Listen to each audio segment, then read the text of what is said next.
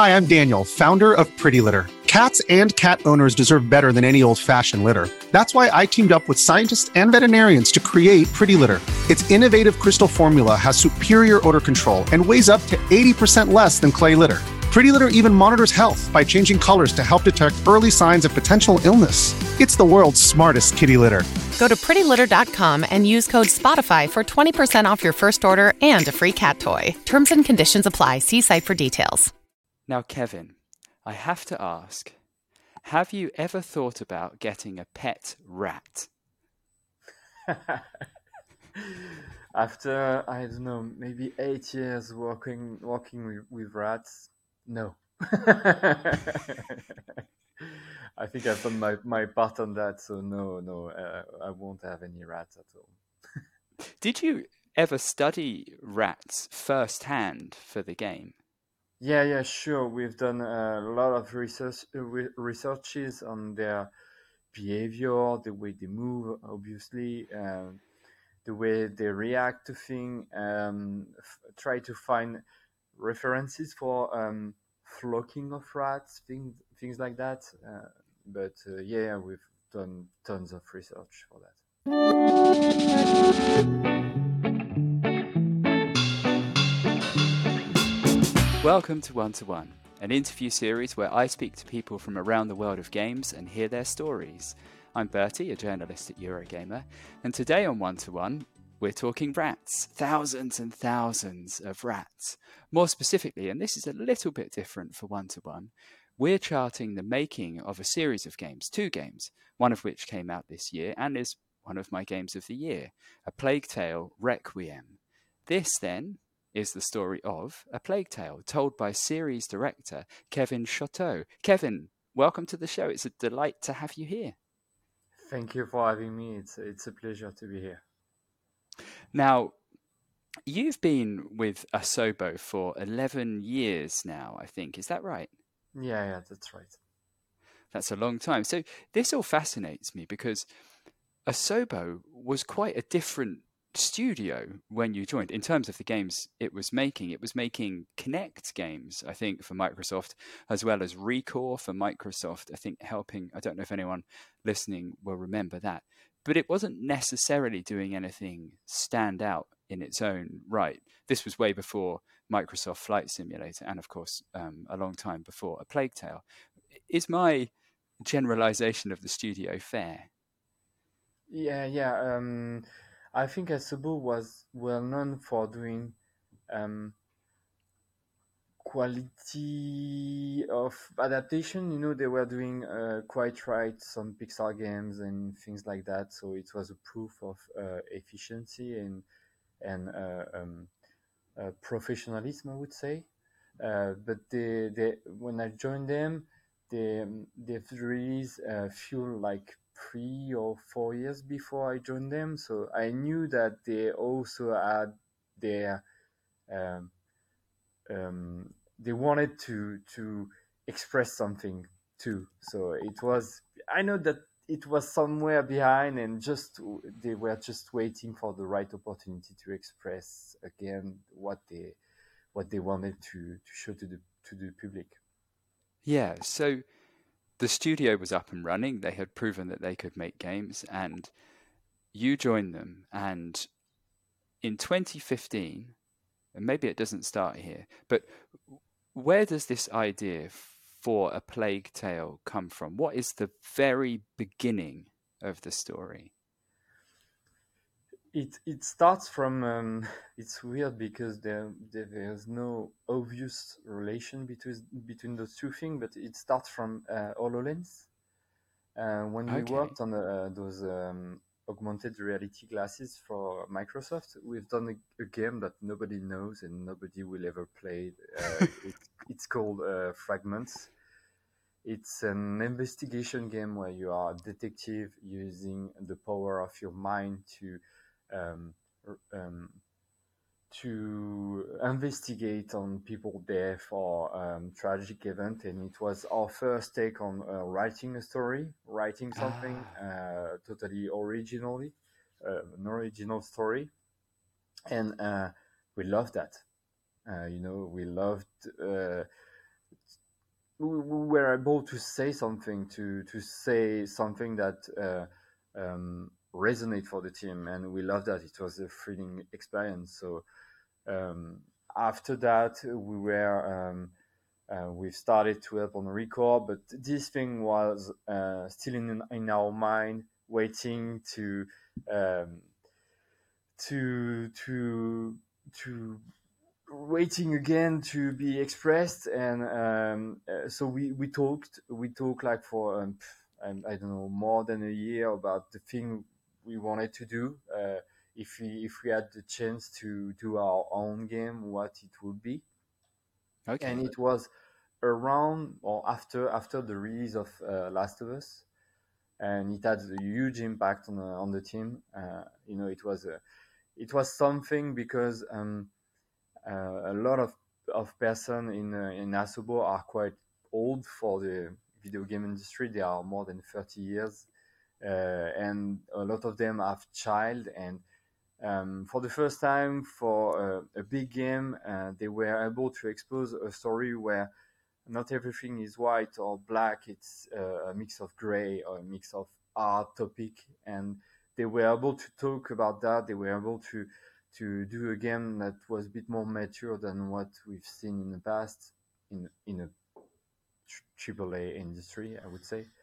Uh, and uh, it, yeah, we, we talk about this game for yeah months and months and months, and, and it was obvious for us that we loved uh, to write our own story in, on fragments. We loved this game, like, and we were talking about it, uh, all about their choices, about their level design, the gameplay design, everything every day. Uh, so it was obvious for us that it was we wanted to to do that. We wanted to do uh, this kind of game, this kind of experience that you can share on your couch with someone you can speak about uh, when uh, you come back at the office the next day. And yeah, it yeah it, it was the basic uh, uh, starting point of uh, Plague Tale. So the studio people in the studio play The Last of Us, and they like that story of, um, you know, a man looking after a kind of younger girl who, in the end, doesn't need much looking after, but um, going through uh, a post-apocalyptic kind of environment, a harsh, brutal environment. How does the what kind of ideas are you talking about making this game? What kind of ideas have you got in your head at this point? Because is the idea of a girl looking after a boy is that one of the first ideas or does that come later um, i think it yeah the, those characters were the starting point uh, we knew that we wanted to have a child because we loved uh, the point of view of a child on the world again it's based on our experience you know uh, child are, are sometimes super naive when they observe things but they always speak true. Uh, they always uh, um, reveal something about the world that is true and um, as an adult we cannot see anymore. So we wanted that. It was um, a, um, a, driving uh, pillar for the for the story. And we were uh, also um, uh, we loved uh, Brothers, uh, Tale of Two Sons, uh, ah. or even um, of course Ico uh, those games where uh, it's it's an opposite because um, in those games they are not talking at all. You know, the story is just conveyed by the world, the environment, and uh, some noise in the in the case of Brothers, but that's all. And still, the um, the story was quite uh, moving, and uh, um, and yeah, it was also taking care of someone um, uh, that is more vulner- vulnerable than you. So yeah, it, it, it was yeah, it was there from the beginning. So how much of the rest of the idea do you have from the beginning? So you have this idea of a, of a girl looking after a boy. How much of the rest of the idea is there, and uh, and when does it start to sort of how does it start to come together as a as a whole? when we we we started to to work on this story, uh, we, we we knew that we we had to have um, uh, um, a super hard environment, a super hard setting, a super brutal, super uh, something that would make them bright uh, inside this super dark world. You know, uh, to have this uh, childish reaction to the world, it needs to be ugly. So it will uh, emphasize the contrast of those reactions. Uh, so we started to do some research researches about historical period, historical facts. Um, and since we were quite new in this genre, uh, we were also uh, frightened by the fact that we had to create a world, a universe, mm. and to explain that, and it was taking us away from our uh, focus that was our character. You know, we wanted to to speak about our character, not speak about the world. Um, so this is why we've decided uh, very very quickly to to work on um, our region, or in France, to speak about something that we know and we don't have to create. We don't have to expose to the player and saying that are the rule of this world. Um, you know, it's um, it was part of our authenticity uh, to speak about uh, France and what we know and make it as grounded as possible. Mm. To again not go into fantasy where the rule will change, everything will change, and then the relationship of our character will be impacted by the fact that everything is fantasy. Um, so we look back in storybook and we found out the Black Plague era. That was, I think, the most brutal thing we found out. Uh, it's super super cruel from us. Which but... which other eras were you looking at? Were you looking at any? You know, there, there's many sadly, the, the human history is full of uh, horrible uh, period and fact and things and and there was many period. Of course, uh, uh um, uh, French Revolution was something quite hard also, and they were uh, exposed to things. But um, in terms of culture beliefs, um, it was too late for us. what we yeah. loved about the 14th century, it's uh, when the Black Plague arrived, uh, people uh, didn't know anything about it, and um, there's a lot of belief, local story about what they were thinking was happening, and and it creates um, tons of, and tons of a small fact uh, that we can use for the game. So it was um, two very already very full of, of, of things to, to explore, to expose to the player. So it, it arrived quite fast. And it was not um, super uh, common in uh, video games. Um, and even in books or movies, it's not super. there's not that much story about this era, so it was quite good for us. It's not really a storybook setting, I suppose. Um, so, I suppose once you in your heads you go, ah, Black Plague, and you start to kind of zero in on this setting, you start to think, hang on, we've got an opportunity here with the rats. Was this where the rat idea kind of came from to have them um, swarming out? And uh, how did that kind of change the shape of the game, I suppose? You might notice Kevin has changed room we had a problem with the recording. So you're now seeing more of the Asobo office. This is one of the new floors uh, Kevin was telling me above. So let's jump back in. So we were talking about you just found the setting, the Black Plague, and then, of course, you're presented with the opportunity of rats. And, and this is at the point they came into the idea. Is that right? Yeah, when when we uh, look back in the um, in the and we wanted to uh, sorry when we, we, we, we wanted to expose the Black Plague, we knew that we, we will have to uh, show the virus, the disease in some way. Uh, but with this authentic feeling, it was super hard to do. Uh, so we, we started with uh, super fantastic things like um, miasma and floating things that you can shoot and destroy. And it was uh, a super bad idea actually. so, so you had.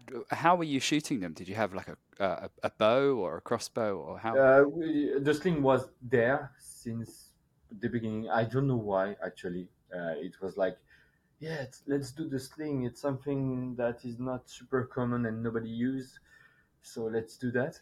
So the thing was already there. We knew that we wanted to show some kind of alchemy or things like that, but because it was part of the medieval fantasy idea that we we had. And uh, well, yeah, we, we started with those miasma, and they have some wood points that you had to shoot with some fire. Uh, ah. the, the, fire was already there to, I don't know why it was like those game design idea that seems super evident and super obvious when you you are thinking about it, and then you try it and you're like, no, no, we are destroying everything. You know the uh, suddenly the the um, medieval fantastic thing that I was talking about uh, was there, and it was not authentic uh, anymore, and we were uh, damaging our our, our, our, idea of grounded medieval. Um, and um, uh, David, our uh, creative director and one of the uh, boss of the studio, came with the rats and say, you know, the most common thing about the Black Plague is the rats. Mm. Everyone know that. Uh, everyone think that the rat were um, uh, the origin of the uh, the disease and the, and the, spreading of the disease. So it's something that we should use. It's something that is uh, super visceral, super um, well known from every, everyone. So we we have to use that in some way. Um, and it was a good idea in terms of fantasy, in terms of universe, because suddenly it was something super grounded, super well known from everyone. But um, it, it means that uh, to have something that's spread out in the in the levels, in the environment, it needs to be a swarm. It needs to be mm. huge and uh, super hard technically. Um, uh, we've got some insults from the dev team, uh, and then we started to work on that. and it was brilliant. Uh, suddenly, we had a, a, universe, an IP, something that uh, stand out uh, from everything else, everything that we knew, and um, and so we, we started to think about game design idea and what we can explore in terms of uh, gameplay and um, we, we, we, we, we, we, thought about these uh, funny things for, for us that was uh, when you are doing a stealth game, so you try to survive in enemies that are stronger than you. Uh, you hide, you hide in, in the dark. Um, and we decided to put the rats in the dark to counter that, so the best way to hide from uh, the others is to be in the dark, but it's the it's where the rats are. So suddenly we had something um, that was working. We you have the enemies uh, that carries light, and you have to avoid this light to not be detected.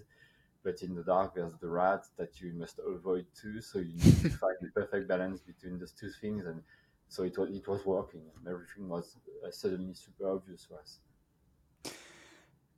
Did you have any names for the game back then? How how soon did you come up with the name A Plague Tale? Did that come quite quickly, or did you have other names you were thinking of? and the the the current name for the game was uh, Plague. Oh. Yeah, as I have no no, no fun story about that except that uh, it was Plague and it stays there in the team. You know, we everyone's called it Plague and it's Plague, Plague, Plague, and yeah, so it was there from the beginning. so, did you also have publisher interest from the beginning? Because Asobo is a is a privately held studio, an independent studio, as far as I know. Yeah. So it's not owned by Focus Home or anything like that.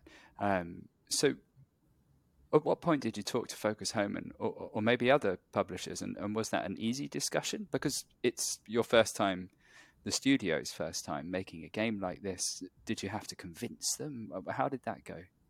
Yeah, sure. Um, uh, you know, uh, Asobo is quite big, even if we are still independent. We are doing game that requires a lot of money, a huge budget. Uh, quite huge for us, and it's small for the AAA industry. But we are yeah. doing double A, and this kind of game, you need to have some help from publisher. You cannot do that from your own with your own money.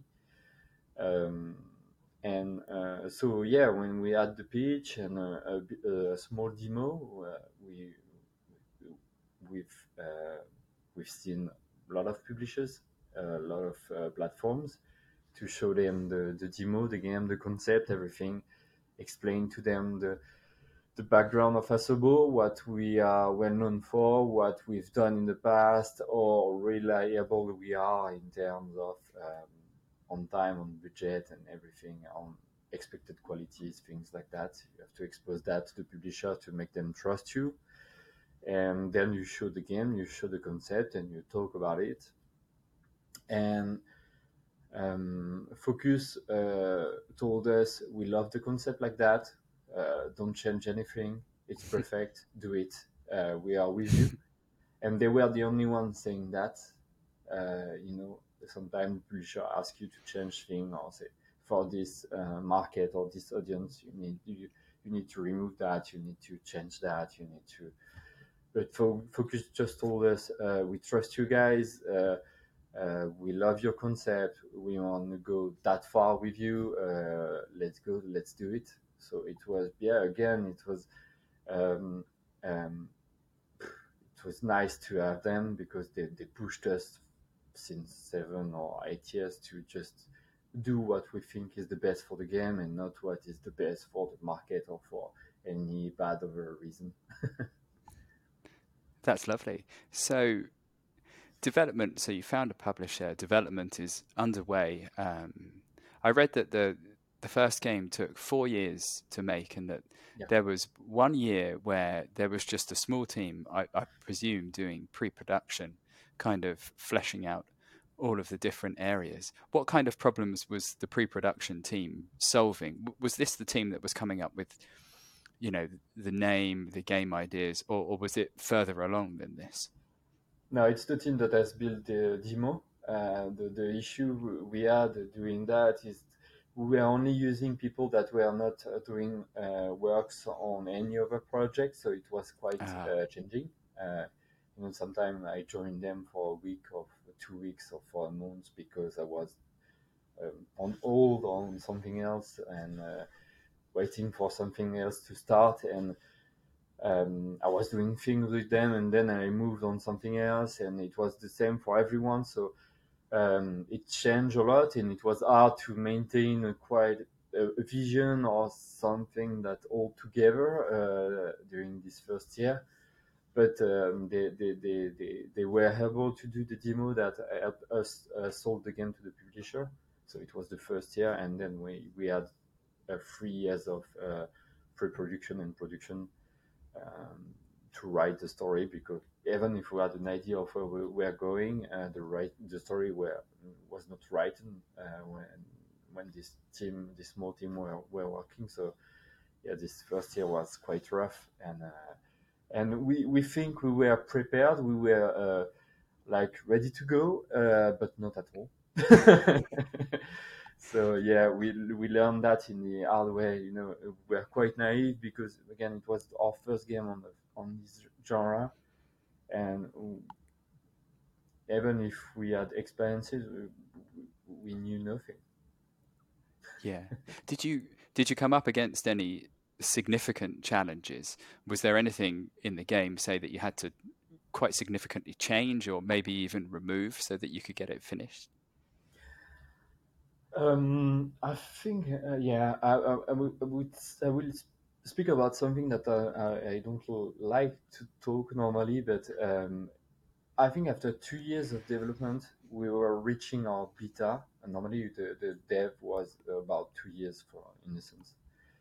And um, we've sent out the game to a consultant. It's something that do uh, in the video game industry. You send it to people to review your game or do a fake review with this in this current state and see what what their reaction are.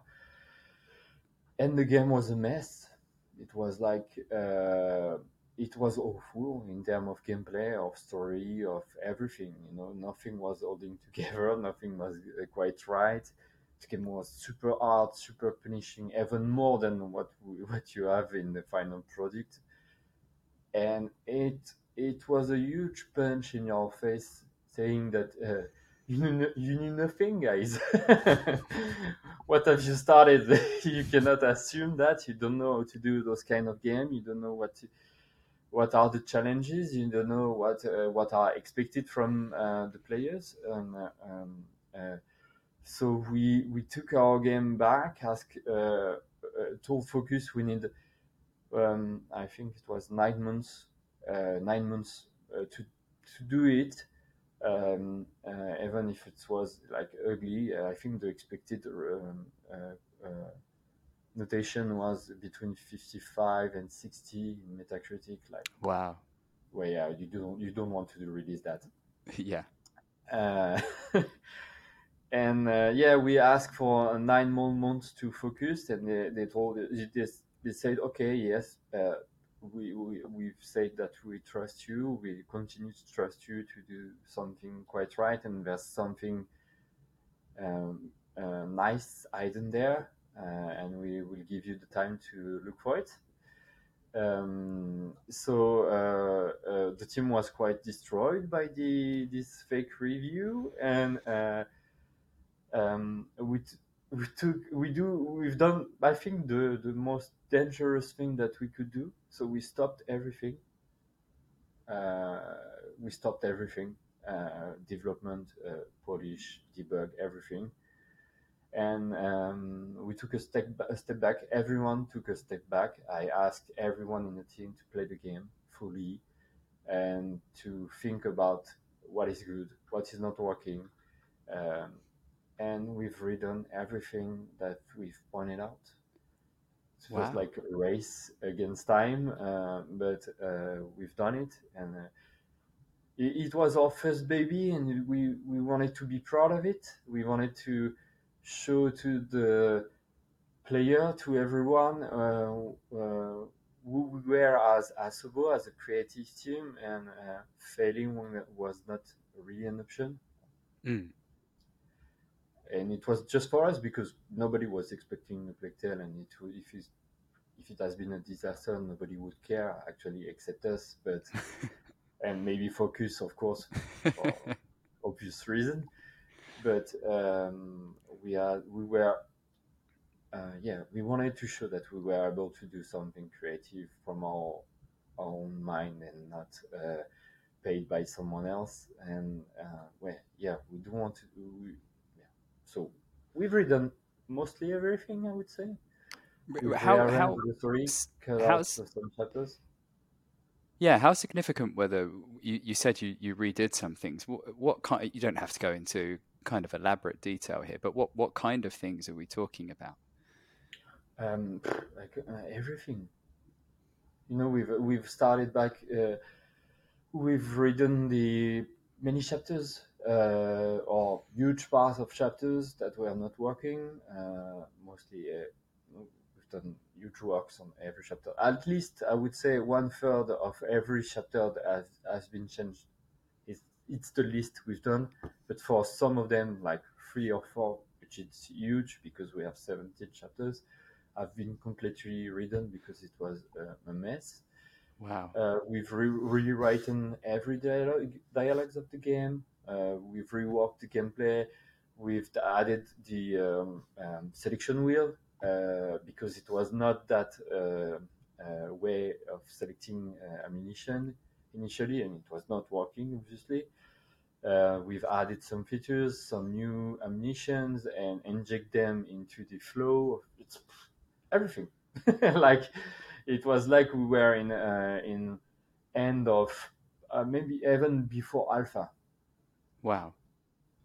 We've renamed our milestone and uh, go back to uh, pre-alpha and uh, restarted from there. Wow, quite significant then. So yeah. you do all of this work. Everyone's pushing uh, really hard, and you start getting towards release. Re- release is kind of is getting there. how are you all feeling as the game is approaching release? Because, like you said, this is this is your baby. It means more to you than presumably a lot of the other work that the studio have done. This is a kind of proof that you can make these kind of games for the future. So, what was happening as the first reviews were coming in? Where were you all? Were you in the office? What was your reaction to them? Take me kind of back to that moment. What was, what was it like? Um, so after this ride, uh, we we we were totally lost actually. Even if we have ridden a lot of the, the, the, the a lot of work on many aspects of the game, uh, we didn't know if it was good enough because it was too late to re- review again everything, and it was just like that and release it and see what happened. And when we've seen this first preview, I think uh, like a month, yeah, one or two months before the release, we were all in the same open space because the team was 40 people, so we was we were able to be all together. And we've seen the preview, the first preview even before the review, and uh, we were like, like ah, oh, maybe there's something that they like there. Oh, maybe it's working. I don't know. We'll see. We'll see. we'll see, guys. but it seems that maybe the, the, the, there's something resonating for for the journalist and maybe people will like it. So it was um, uh, motivating for those uh, final polish debug months where you have to, to, you can change everything basically. You can you can do a, a, better game in this period. It's super important to push your dev until the next next the last last uh, the last last day. I would say it's uh, so it was motivating for the team to see that maybe we've improved, maybe it was it was worthing it, uh, and maybe we were we're gonna release something at least okay. and um, so the when the the, the, the review start rolling out, uh, we were um, all together again uh, around uh, many of us around my my my my computer, and we were like, uh, it was stunning uh, uh for us. You know, uh, um, even if it's not not the we don't have a 90 uh, 93 Metacritic, we are around 82, and it, it was unexpected. Like the best score we've done with Asobo, the best score the, it was a starting point for us. Mm. Like, um, okay, 92 is our uh, baseline. It's already quite high, and now we know that we can improve on that. We can push it further, and you can go to do more. And yeah, we were stunned, uh, dazzled. Uh, I don't know, I don't know what to say. I was, and I didn't sleep at all uh, during that night, just waiting for the next review of the next thing and watching streamers playing the game. Um, I know that uh, uh, uh, we were uh, all together watching streamers and uh, sending sending message when we, we, we go back home. Everyone in this direction. Uh, we were still sending message and text and look at this guy, look at this one. He, he's saying that, he say that, he loved that. You, you've seen, you've seen that. It was like child you know, yeah. child on Christmas. That's really lovely. Something I really like about both games, but I mean something that struck me about the first game, and I think struck everyone, was just how gorgeous the games were, and also within that beauty was a kind of historical realism that I hadn't well, I'd seen in few other games, maybe The Witcher, but uh, you know, few other games, and particularly it was this love of of France, you know, of recreating um, a Middle Ages or, or, medieval, whatever the time, um, France, and all the dirt and you know the muddy streets and the muck on the characters and all of that kind of stuff, and then you know all of the disgusting stuff that comes with the rats. You know, they really felt disgusting and I, I love the rats. I think they're they're an incredible character in, in the game. I think, um,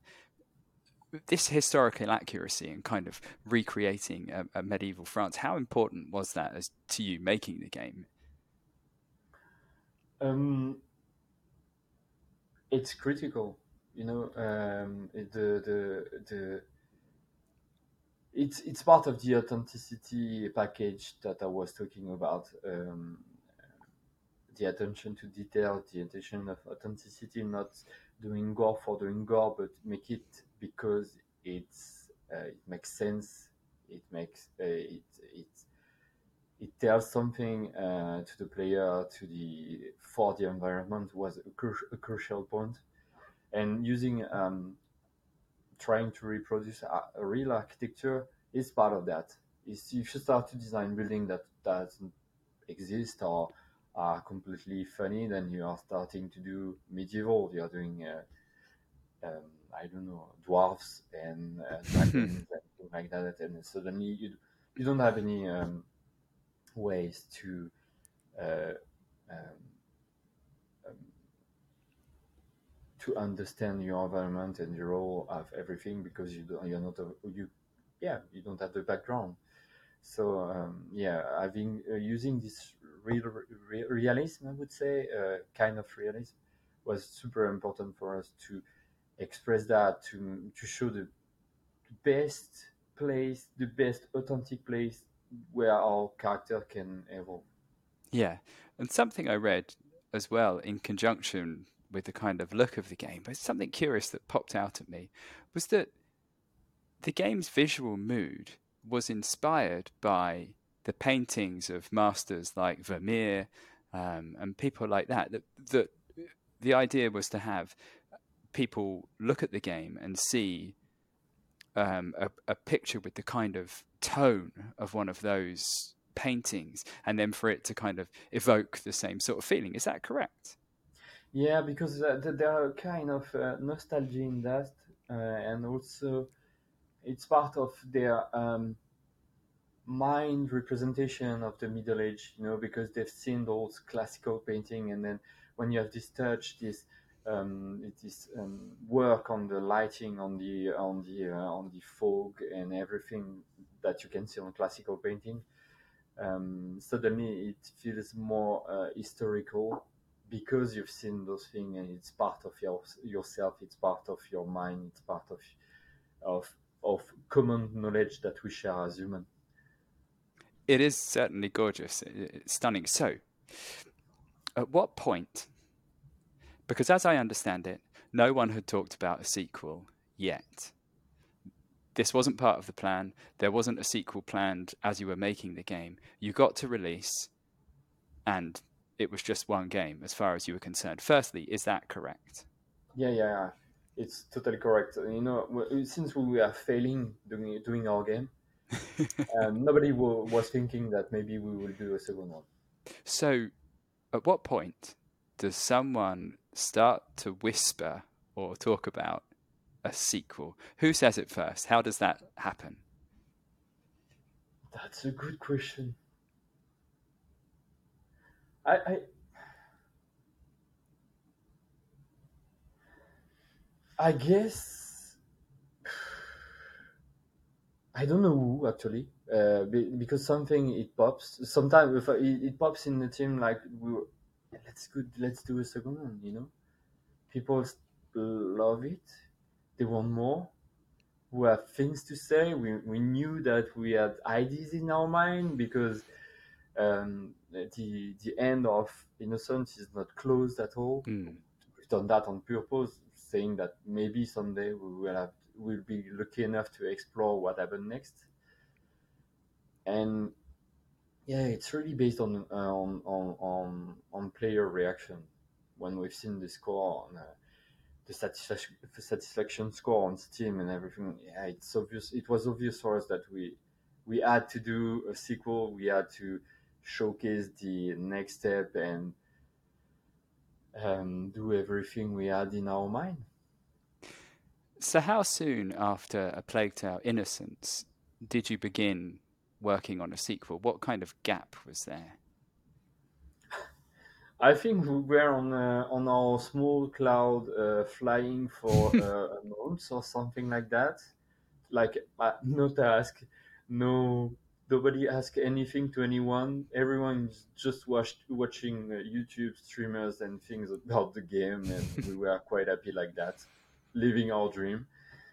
And um, and mm, yes, it was uh, we've released on May. So yeah, after that it was summer. So we were talking about a bit of it, but it was quite slow, and we we we um, we we have started to work really on it on in September, something like that. So when you sit down, when the team sits down, uh, the people who are going to design the game, when they sit down, what are people saying? What are the things that are coming across in that meeting that you want to fix, that you want to push?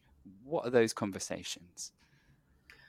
Um, what I what I asked the team at this point was um, I want to have all the feedbacks from the player, you know, all the negative feedback. Um, what is the most common thing that they are saying they didn't like, they didn't want to have anymore in this in the sequel? What was that feedback? What was the thing they didn't like? Um, I think the fir- the first thing uh, the thing that came first was the, the uh, super uh, gameplay driven, uh, super linear limited aspect of the gameplay. You know, you have one way to uh, solve a situation, mm. and if you don't do that, you die instantaneously, and you can die for 20 times without understanding what what you have to do because yeah, the game is not offering something else to to you. So it was the first thing that I we wanted to tackle, uh, say, saying that keeping the DNA of the game, keeping the uh, the pillar of the game, uh, we have to fix that and or to open our gameplay, open our situation, and it was a, a game changer for us because we've we've uh, changed everything from the first one. You know, even the uh, Amicia's control is not uh, strafe based anymore. It's uh, 360 camera and everything like that. So we have to we had to redo everything. So it was not. Uh, we knew that we don't want we we we we wanted to do a nice sequel, not a, a lazy one. so this thing was the the, the first uh, the first starting point of uh, game design discussion and level design discussion. Yeah, because um, I'm sure most of the people listening to this have played um, Requiem, uh, the second game, but the levels open up a lot more. There are certainly towards the end, but even from like the middle game or, or even from the beginning, there are many more options, uh, routes. You're presented with kind of a big area, and then you kind of choose your way. You'll choose your way through it. So, I wondered a bit about the story in the second game. So, you're the story of the first game, actually, just to rewind quickly a little bit, at what point do you decide that Hugo is going to be able to control the rats? Way back when? Day one. Day one. Okay. Like uh, when we we uh, it was like uh, part of the concept uh, uh, day one. Like we, when we knew that uh, um, uh, we had this girl and a child, and she needs to protect him. He will he will have uh, powers. We okay. didn't know what, but he had powers. so when you come to the second game, you said you left the story open, but did you ever worry that you had to somehow, because you hadn't planned a sequel, as it were, did you ever worry that it was going to be a case of going, okay, oh no, the kids are being attacked again. Oh no, there are more rats again. Did you ever worry about kind of repeating yourself? I suppose. Yeah, yeah. It, it, honestly it was super hard to write a story and trying to avoid repetition, trying to avoid to show same places, same feelings, same bits, and everything. It it was like a, a pain for for for many months trying to find the perfect balance between also what people love because people love that and love that in the first one so um, you need to offer some kind of uh, same thing but different enough that uh, you don't see the repetition but still you you are in uh, known places because it's something that you love. It's it's super hard to find the balance between those two things. And at what point? And I'm just going to flag this: spoilers um, are coming, so maybe cover your ears for the next five minutes or something if you hadn't finished the second game. I mean this, by the way. Spoilers coming. So, at what point do you decide what's going to happen at the end of the game? Because I think it's quite brave, right? I, I wasn't sure if you were going to do it. I thought maybe you might leave the door open for another game, which which maybe it is, but we'll come to that in a second. But I wasn't sure if you were going to go there. So, at what point do you decide we're going to do this? And how difficult is this decision? Because you've lived with these characters a lot longer than we have. To decide that you're going to, I can't, can't bring myself to say it, but to decide that you're going to kill Hugo in A, when did this happen? And B, how did you decide that you were going to do it? Because that's really important, obviously, in the game as well. But it has been decided when we were writing uh, Innocence. Wow. Uh, because we've uh, um, we, we, we wrote all the background uh, around the macula and the rats and everything, all the, and what are the, the purpose of carrier, of a protector, everything was written down and uh, every uh, threshold they need to cross was there. And we knew that um, there's two way uh, it can end up uh, for uh, Tiny Hugo is one, he decide uh, the apocalypse, and then he will live through the rats, through this desolation of uh, killing people, or he will die. Uh, of course, since we are based on historic, historical fact, we knew that the apocalypse didn't happen, um, and we are, and yeah, it was, yeah, it was there uh, since innocence, and we knew that we, if we um, for the sequel that we wanted to go that far to to reach this uh, final line, not do a third, a third one because it was like stretching the the, the story for that reason, uh, and um, it was super hard because of course we loved his character. Uh, Hugo is our tiny brothers and our, our child, and uh, we love him. We deeply love him, and um, this is why he's the best candidate also.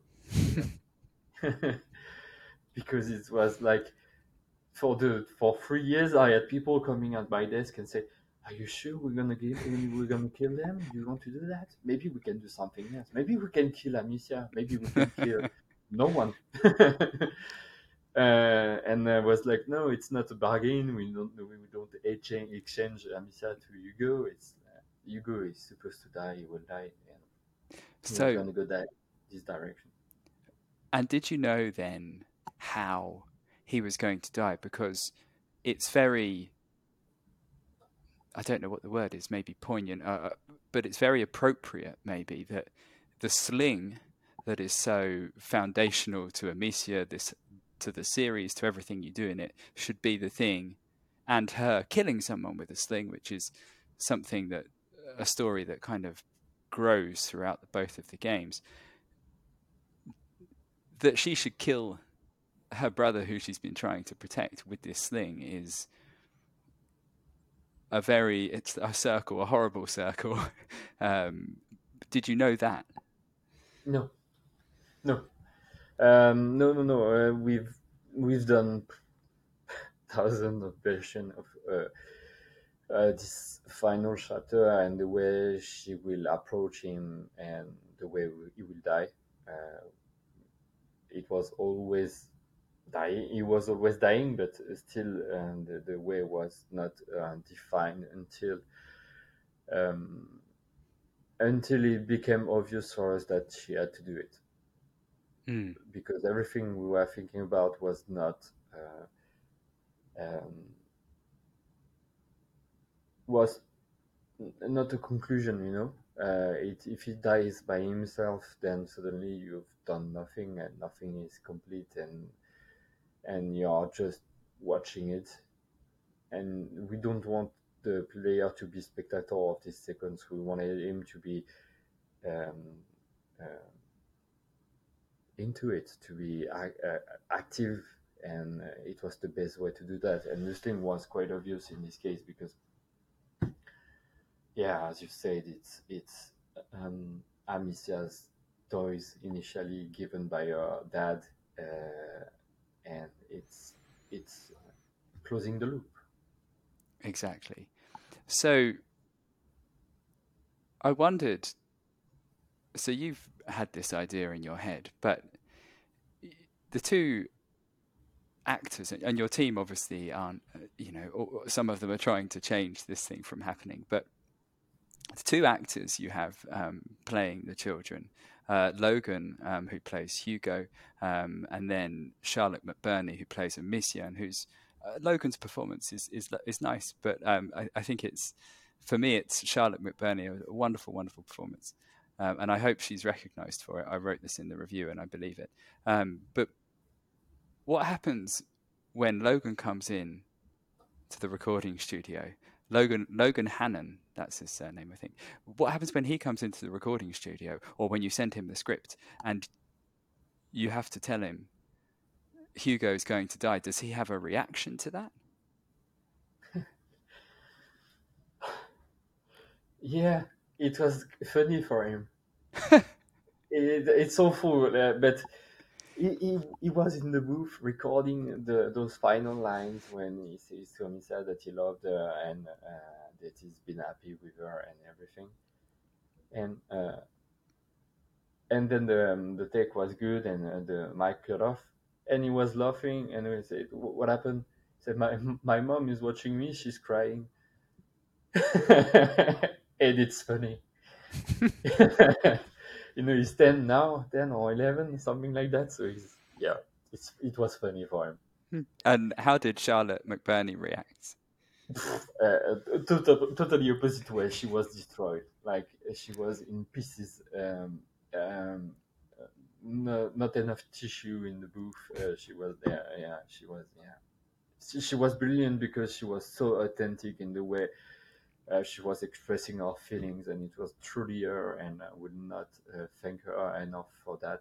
Um, and we've exchanged some messages, but um, she was. She has really carried our story. You know, she has changed uh, uh, the way we wrote Amicia because she was able to do everything. So uh, it's why I tell her, I tell, I told her about Requiem is we, we were able to push the limit in every direction because we knew that we were, you were able to do it and uh, to, to convey the right feeling, the right emotion with the right authenticity every time. And, and it's super easy to work with her and and yeah during this sequence she was like she was herself basically living the death for little brother and she if it's what it was not true and we are like um, doing that uh, online because uh, it it was complicated to move in the in the UK at this period but we were with uh, uh,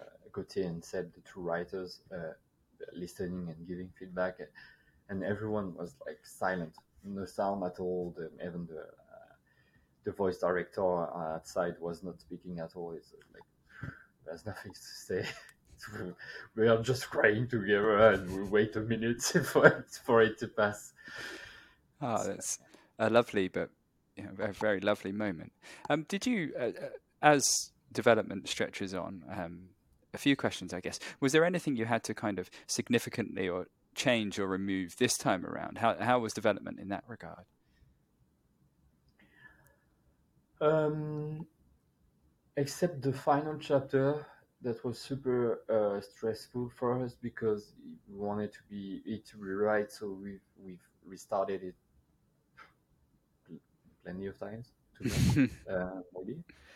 Um, everything else was quite on the rail this time, uh, quite there since the beginning. So no no big changes, no big change, no big things that happened no funny story or sad story like in, Innocence.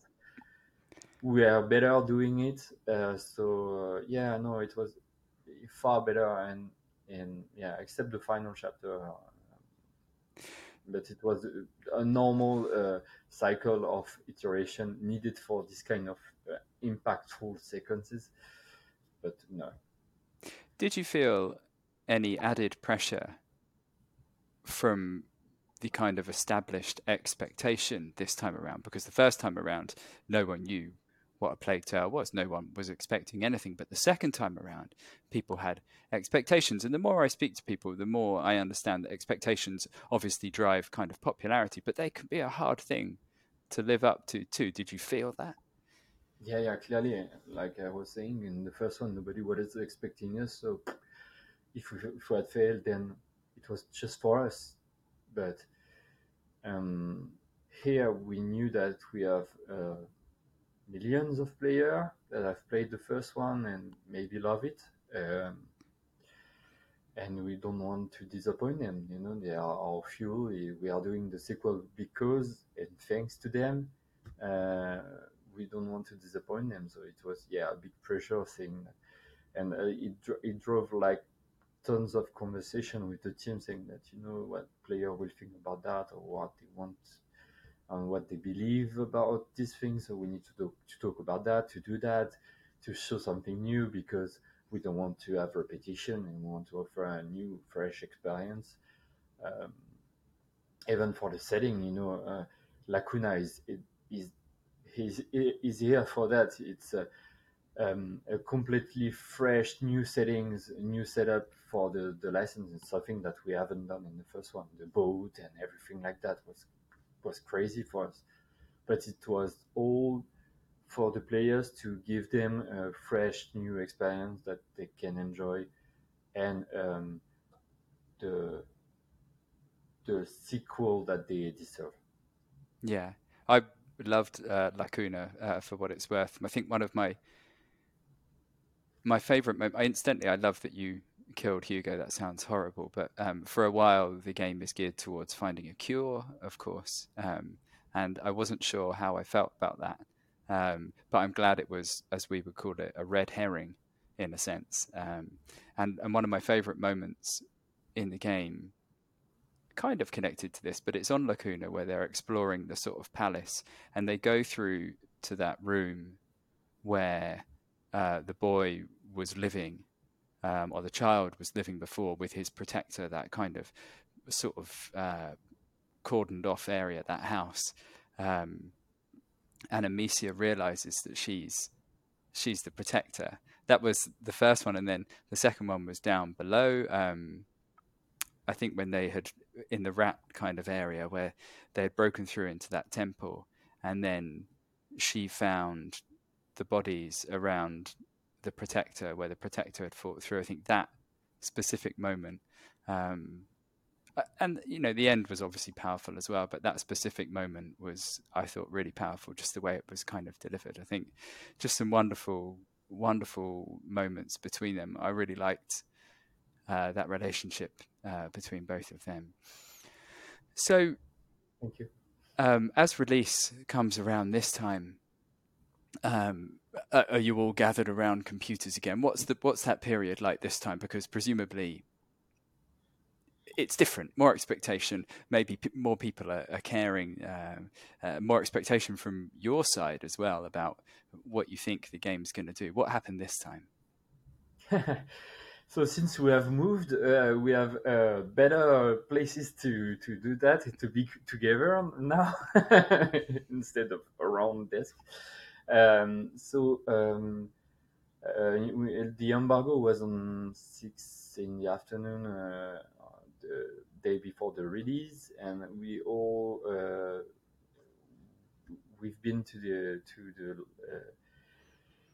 uh, to the big uh, room that we have here at Asobo to be all together. Like the whole studio was there. Um, I was I, I, had a PC there with a, a, video projector, and we were just waiting for the the embargo list um, and uh, was pressing F5, F5, F5, F5 on every platform, every website, and everything. And we we've read the reviews, and it's uh, don't do that. Never do that uh, when you release a game because um, the the the score are uh, changing uh, like from second to second. You know, at some point you are at 70 because you have someone that didn't like him, didn't like the game. Second after you are at, uh, you are at 88 because you have a lot of good review that comes in.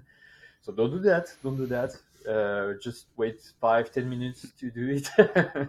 Super hard, but it's better because the team was like, oh, oh, oh, oh.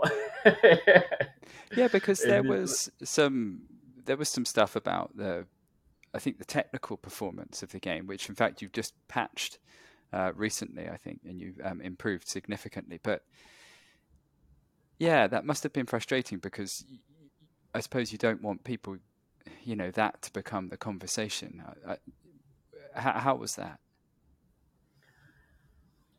Yeah, frustrating is the best word because when you've done a game and people seems to like it, seems to, uh, to like the story, what you have to offer, and you fail for technical reason, it's the worst thing. You know? Mm. It's like uh, uh, falling on a, on the last step of a, of a race. Like there's no reason to fall at this point, and and we have never failed on this topic. We, we are able to do like super demanding uh, flight simulator in uh, in a, in, in, in the best way possible. And we fail for bad reason and um, or fail. We yeah we, we had bad critics or bad things bad bad words for bad re- for for legitimate reason but bad ones. It was like disappointing to see um oh, we, we and I don't know if we were naive or or, or uh, too much in the excitation of the release, but we haven't seen it actually. We've played the main game on PS5 uh, here at the office together and everything, and doing our review and everything, and we haven't seen the the performance issue. I, mm. I don't know why. I can explain. I can't explain it. Uh, but we fight back. we fixed that on on, on PS5 and uh, we've improved a lot on PC and uh, it's there. It's too late for the review. It's too late for the score. It's too late for that, and it's hard because um, sometimes I think people don't realize the impact of the Metascore and everything like that for a studio. Uh, and it's not something that we can fix or we can change. Uh, and it's sad because I think for some people it uh, uh, it uh, they haven't seen the game; they just have seen this aspect of it. And, yeah, and... yeah, that must have been tough. So, the game has done very well um, from from where I'm looking at it. I think its exposure on Game Pass uh, really helped. A wonderful thing to be able to kind of put it out to so many people that way. So how popular? Because I saw that um, I think it had passed a one million players uh, milestone. But how popular has Plague Tale Requiem been kind of now, and and how popular is that versus a Plague Tale Innocence? Um, kind of what's the difference, and and how's it doing now? I think it took us uh, six months to have one million player on uh, Innocence. Wow. Here it was two weeks for Requiem. it's quite better. uh, and it's what we want as developer, you know, when you want the, the, the player to be able to play your game. And the Game Pass was a great opportunity for that because it shows the game to many people.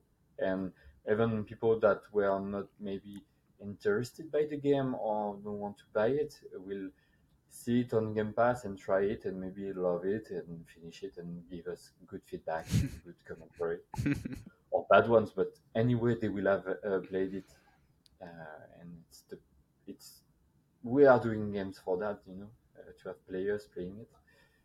So yeah, we were we we the game is is uh, yeah we have a lot of players and it's nice there was it was quite a concurrential time also time period you know you have god of war that has been released mm. there it's like a total eclipse for everything else uh, and before that it was call of duty and the annual call of duty the annual fifa and that are taking all the space uh, so it's hard to to exist in this in around Christmas, of course.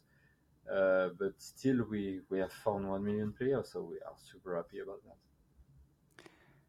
At what point do you start talking about a Plague Tale three? Uh, never. Um, I don't know. Um, I don't know. Uh, we've talked about uh, what happened next. Of course, this is why you have this tiny scene at the end, just to say that uh, it's a never a never-ending cycle uh, for us.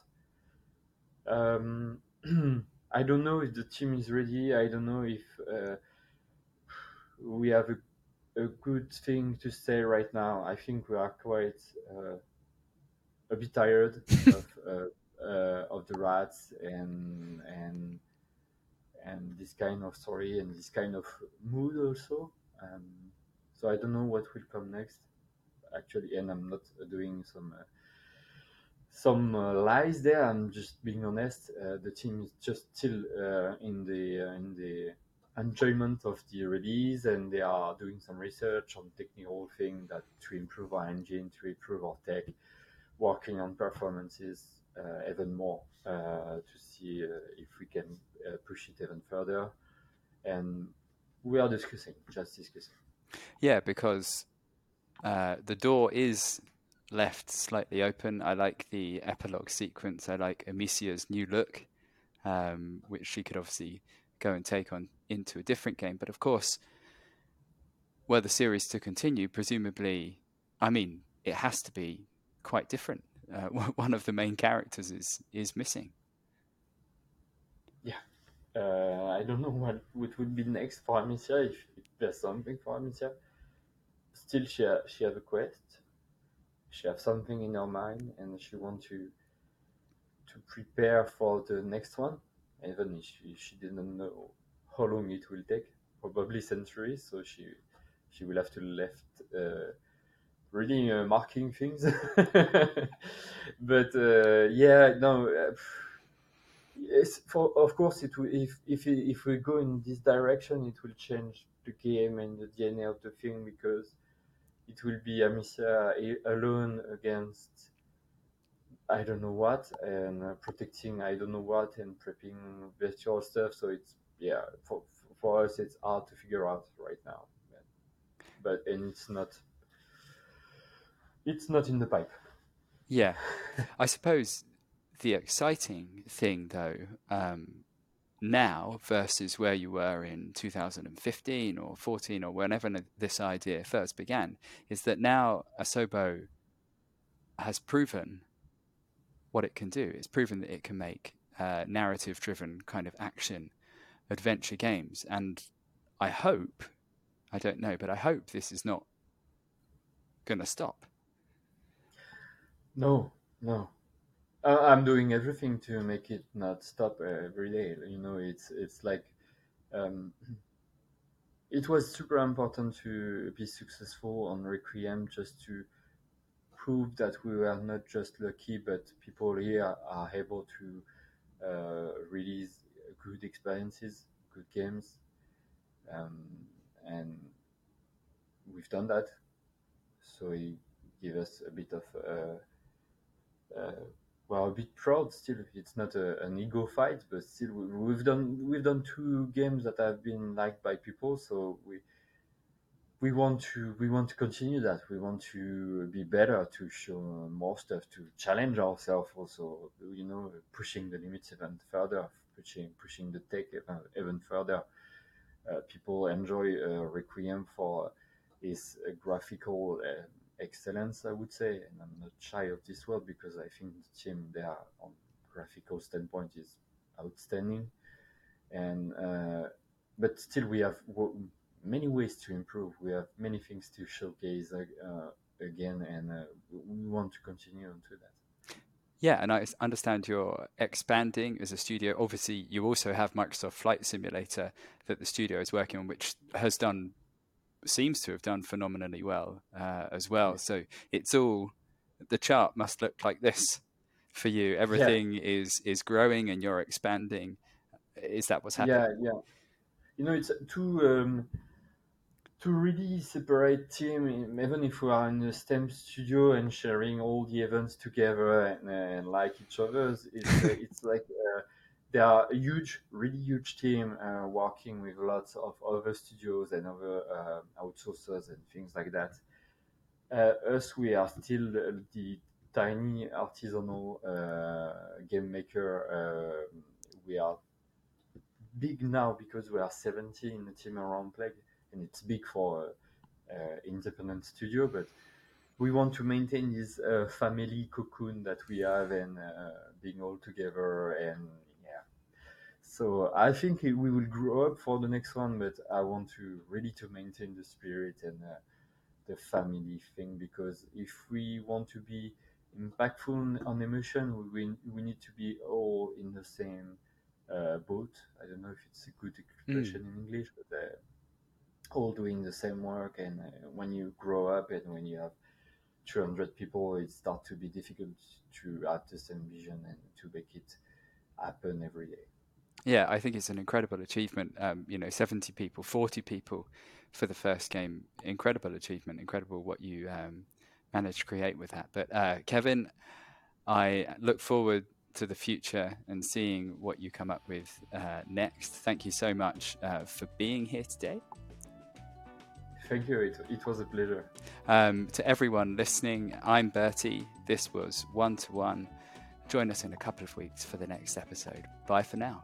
Bye.